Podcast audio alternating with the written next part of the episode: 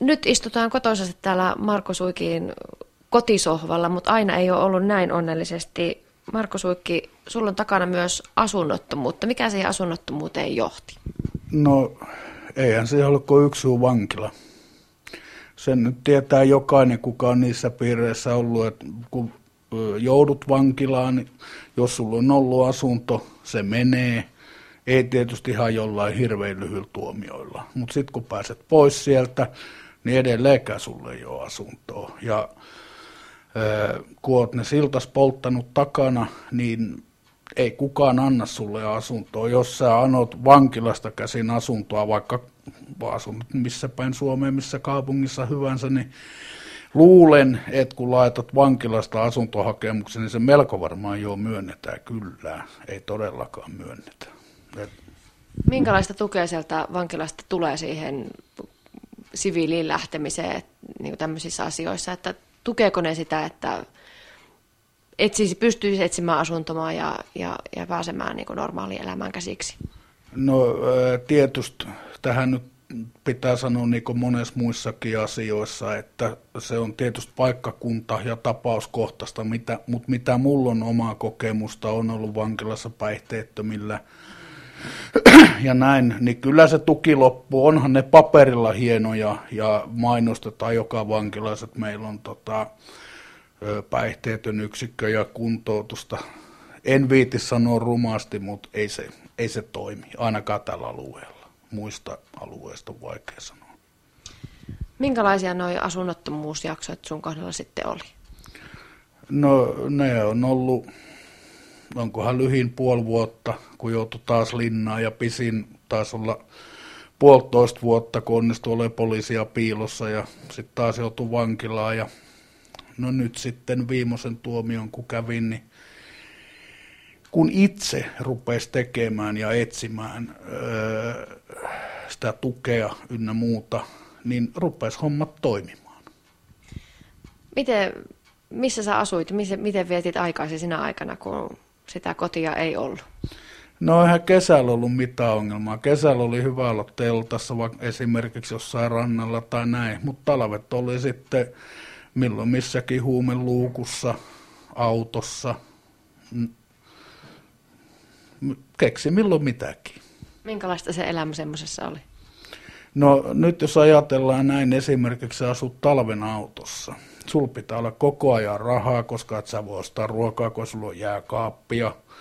Ihmisen nyt kuitenkin pitää syödä, tosi meni siinä välillä jonkun aikaa, niin kuin tuli syötyä, mutta ei se mitään helppoa, ei todellakaan. En suosittele kenellekään. Niin ei ole jäänyt kovin, kovin kultaisia muistoja sieltä. No sitten se viimeinen kerta, kun tuli tämä valaistuminen, että nyt tästä, tästä päästä tästä kierreestä eteenpäin, niin miten lähdit pelastamaan itseäsi? No Lappeenrannan seurakuntayhtymän diakoni Ari Tuomikoski, silloin Konnusuo vankila oli vielä toiminnassa. Hän piti siellä kotipaikkaryhmää. Olikohan neljäs tai viides kerta, kun kävin. Mulla oli joku viikko puolitoista tuomioon jäljellä ja sitten kun oli se viimeinen kerta, niin kysyin Arilta sitten, että rupeatko mun tukihenkilöksi. Ja sanoin, että no, ei siinä mitään. Ja pääsin siviiliin, Ari tuli vastaan ja siitä sitten ei tietenkään heti päässyt, pitihän se nyt testata, että ihan oikeasti jatkaako tämä samaa laulua vai ei. Oli maaliskuun 15. päivästä 2010 toukokuun kolmanteen päivä, kun ensimmäinen päivä oli muistaakseni lauantai, Harapaisissa tilapäismajoituksessa ja kuukauden päivät olin siellä ja sitten Arin avustuksella niin sain tämän asunnon, missä on nyt kohta kolme vuotta asunut ja töitä on riittänyt. Et nyt voi sanoa, että elää semmoista elämää on säännöllinen rytmi, kun olisi pitänyt elää 25 vuotta, mutta aina ei meikko elokuvissa. Niin miten ne asiat sitten järjesty? No ne ja rupesi järjestyä silleen, kun Ari huomasi, että jätkä oikeasti haluaa muuttaa elämänsä. Mentiin asuntopalveluun, tein asuntohakemuksen siellä. asuntohakemuksen numero oli joku 535, kun oli tai jotain tällaista, ja meni kuukausi, sain tämän asunnon.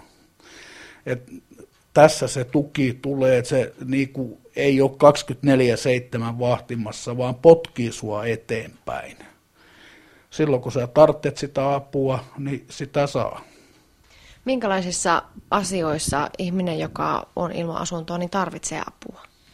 No sanotaan näin, että jos sä meinaat töissä käydä opiskella, niin kyllähän kaiken niin kuin lähtökohta on se, että sulla on asunto, oma asunto. Ei se onnistu jonkun kavereiden nurkista tällaisista.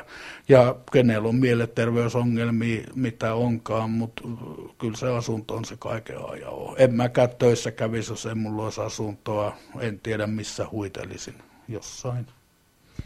Miten ne on kytköksissä toisiinsa tuo työssäkäynti ja asunto? Onko niitä koskaan niin, kuin niin että voisi olla toista ilman toista?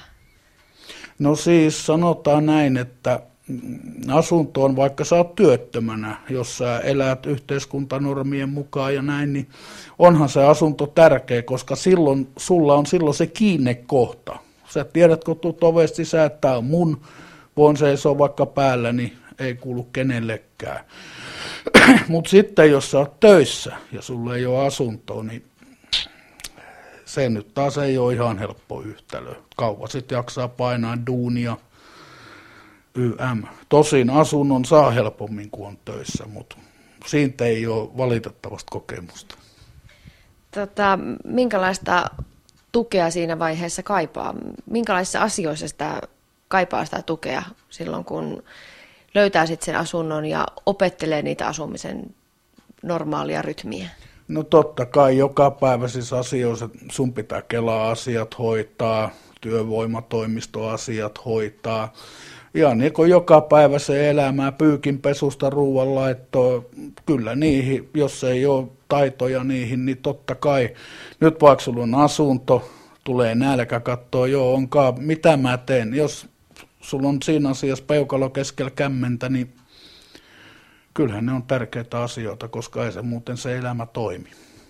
Tuolta kaupungilta sanotaan, että tukea kyllä löytyy ja sosiaalipalvelut, sosiaalitoimistoista autetaan ja on sosiaalityöntekijät käy kotona, niin pitääkö tämmöinen paikkansa? No ainakaan mun kohdalla se ei ole pitänyt, ei ole käynyt yksikään sosiaalityöntekijä kotona ja äh, näin. Et, ehkä se on siinäkin, että joillain se voi toimia, joillain se ei, mutta mun kohdalla se ei ole toiminut. Mitä, mitä tarvittaisiin enemmän tämmöisiä asumisen palveluita tai jotakin päivätoimintaa ja muuta, että millä voitaisiin niin helpottaa sitä elämää sitten sen jälkeen, kun se, ne seinät siihen ympärille löytyy? No esimerkkinä nyt, jos et hallitse ruoantekoa, niin järjestettäisiin joku semmoinen vaikka terapiatoimintana, että täällä opetellaan tehdä ruokaa, tuo, niin kuin opetetaan sulle ne perustaidot, opit käyttää pyykkikonetta, opit käyttää paistinpannua, kattilaa, tällaista, koska se, jos et sä niitä taitoja hallitse, niin sit sä joudut olemaan syömättä ja likaisissa vaatteissa. Niin silloin kun tuolla Harapaissakin olit, niin mitä luulet, mitä on käynyt niille, jotka ehkä siellä oli samaa aikaan, niin, niin luuletko, että heille, he, heille on tämmöiset niin kuin löytynyt asunnot, että onko, onko mitään tietoa niistä? No yhden tiedon ainakin, kuka on siellä oli samaa aikaa, niin on vieläkin ja näin, mutta tuohon en osaa muuta sanoa. Minkälaisia, mitä, mitä niin kuin heille esimerkiksi minkälaista apua he esimerkiksi tarvitsisivat siihen, että, että se asunto löytyisi? No sanotaan näin, että vaikka on elämässään joskus munannut, on mennyt asunnot, jäänyt vuokrat maksamatta tai liiallisen juhlimisen alkoholi, kenellä nyt minkäkin takia, niin silti annettaisiin, luotettaisiin että annettaisiin mahdollisuus, koska mun kohdalla se on toiminut. Niinhän kun muutin tänne, niin jätkät tuolla kylällä vetoa, että ei se makea kuin kolme kuukautta, se lentää pihalle. Se on nyt kymmenkertaistunut se aika. Joko on voittorahat kääritty? ei ollut veto, vedonlyöntiä. Oli vain muunlaista sanailua se. Joo, kahvit saa. tuota, niin, minkälaista Marko Suikki sun elämä nykyään on? No elämä on nykyään, on säännöllinen rytmi, käyn Eksotella Armilla sairaalalla töissä kautta Lehmuskodilla. Ja töitä olisi niin paljon kuin kerkeisi tehdä. Et sanotaan näin, että jos joku olisi multa viisi vuotta sitten, tai joku olisi mulle viisi vuotta sitten sanonut, että sun elämä tulee olemaan tällaista, niin mä että turpaa lyödä, älä jauha sontaa. Mutta kaikki on mahdollista.